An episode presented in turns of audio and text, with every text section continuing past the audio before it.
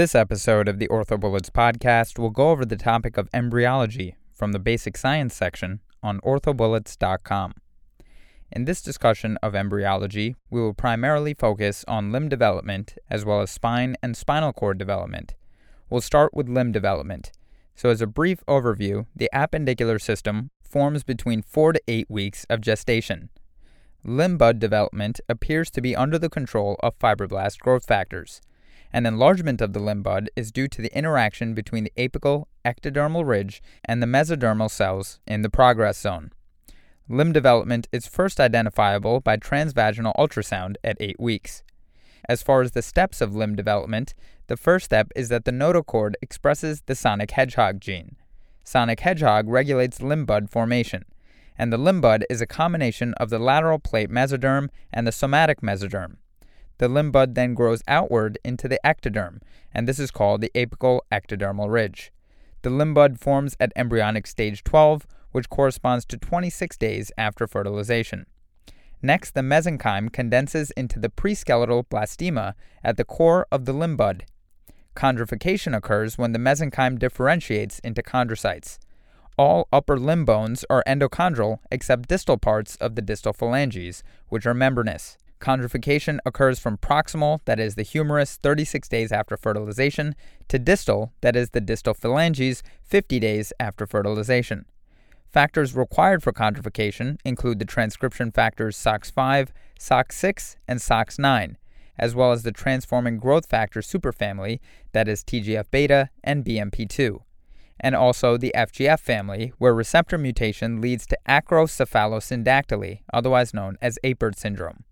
Patients with severe craniofacial features have mild hand syndactyly, and this corresponds to a gain of function in the FGFR2 gene, which has an affinity for FGF2 expressed in the craniofacial area. Patients with mild craniofacial features have severe hand syndactyly, and this corresponds to a loss of function in the FGFR2 gene, which has a specificity for FGF2 and is now able to bind FGF10, which is more expressed in the hands. Factors that can affect the FGF family include the retinoids, hedgehog gene products, PTHRP, cadherins, Wnt5a, and Wnt7a. Formation of joints requires repression of chondrogenesis at sites of future joints. Proteins involved include Wnt4, Wnt14, growth and differentiation factor 5, also known as cartilage derived morphogenic protein 1, and the shoulder interzone appears at 36 days and the hand interzone appears at 47 days.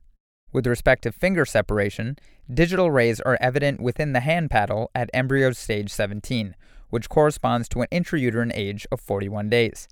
Interdigital mesenchyme cells undergo programmed cell death from embryo stage 19 to 22, which corresponds to an intrauterine age of 47 to 54 days. Transcription factor MSX2 is expressed in interdigital mesenchyme, which regulates the BMP4 mediated programmed cell death pathway. Transcription factor HOX7 is also expressed in interdigital zones. As far as limb patterning, with respect to proximal-distal patterning, the first signaling center to appear is the apical ectodermal ridge, which controls proximal to distal growth and forms under FGF10 stimulation. Removal slash defect in the apical ectodermal ridge results in proximal limb truncation. An example of this is a central deficiency, like a cleft hand. Another example is radial club hand, radial dysplasia, or absence of a radius. FGFs expressed in the apical ectodermal ridge include FGF4, FGF8, FGF9, and FGF17. FGF8 is expressed earliest and is obligatory for normal limb development. FGF4, FGF9, and FGF17 are redundant.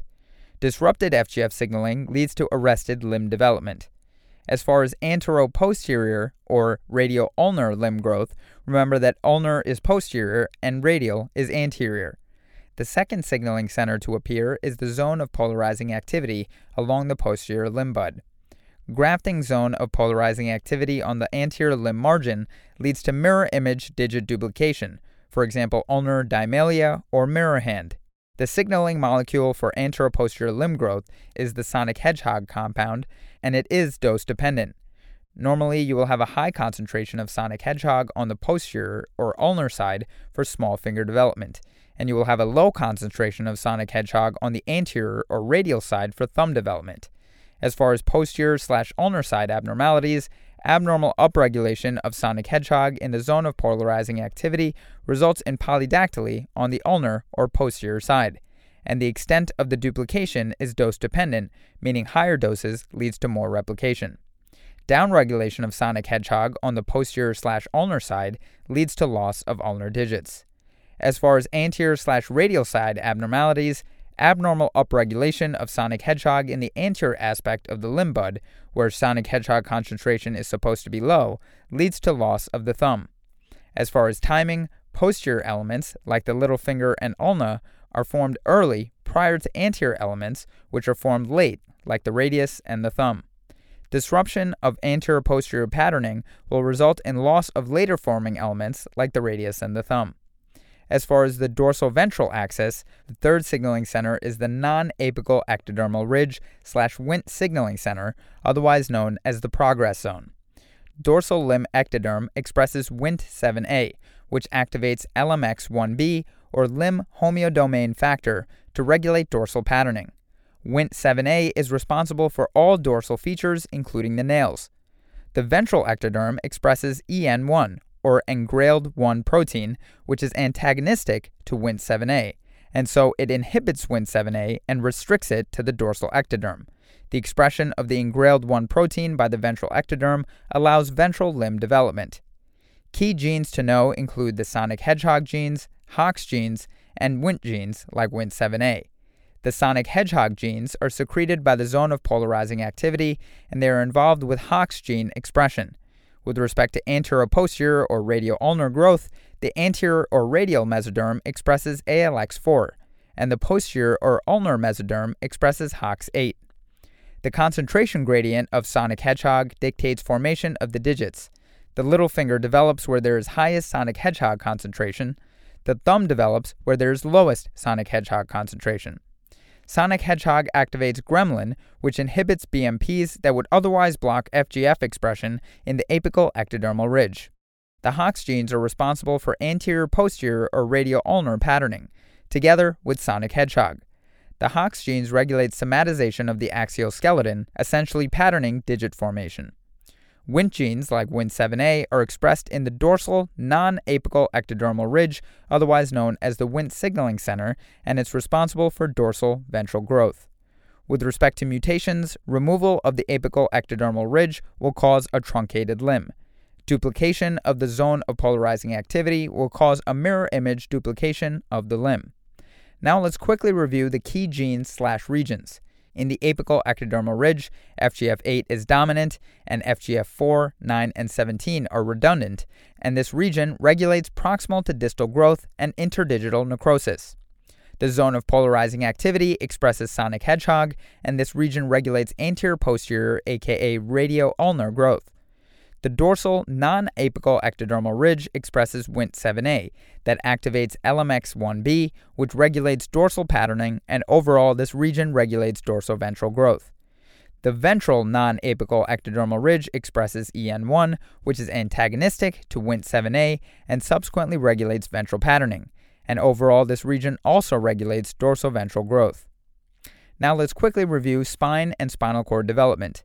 The spinal column originates from pairs of mesodermal structures known as somites. Somites develop in a cranial to caudal direction on either side of the notochord and neural tube. This process is dependent on the presence of the paraxis gene. Somite layers include the sclerotome, myotome, and dermatome. The sclerotome layer will become the vertebral bodies and annulus fibrosus. The myotome will lead to myoblasts, and the dermatome becomes the skin. Dorsoventral patterning of the neural tube is determined by counteracting activities of the sonic hedgehog gene, which is in the floor plate and the notochord ventrally, and the canonical Wnt slash beta catenin pathway is in the roof plate dorsally. The metameric shift phenomenon is the phenomenon of how the spinal nerves, which originally ran in the center of the sclerotome, exit between the two vertebral bodies at each level. With respect to the progression, the neural crest forms the peripheral nervous system, pia mater, spinal ganglia, and the sympathetic trunk. The neural tube forms the spinal cord, and the notochord forms the anterior vertebral bodies and nucleus pulposus. With respect to the ossification centers, the vertebrae have three primary ossification centers the centrum, which corresponds to the anterior vertebral body, the neural arch, which corresponds to the posterior elements, pedicles, and a small portion of the anterior vertebrae. And finally, the costal element, which corresponds to the anterior part of the lateral mass, transverse process, or the rib. With respect to the intervertebral disc, the nucleus pulposus forms from the notochord, and the annulus fibrosus forms from the sclerotome. That's all for this brief review about embryology. Hopefully, that was helpful. Look out for questions related to this topic on this weekend's question session, and hopefully, this episode will have prepared you for that review. This is the OrthoBullets podcast, a daily audio review session by OrthoBullets, the free learning and collaboration community for orthopedic surgery education. If you're enjoying the podcast so far, please consider leaving us a five star rating and writing us a review on iTunes. It will help us spread the word and increase our discoverability tremendously. Thanks so much, and we'll see you all tomorrow.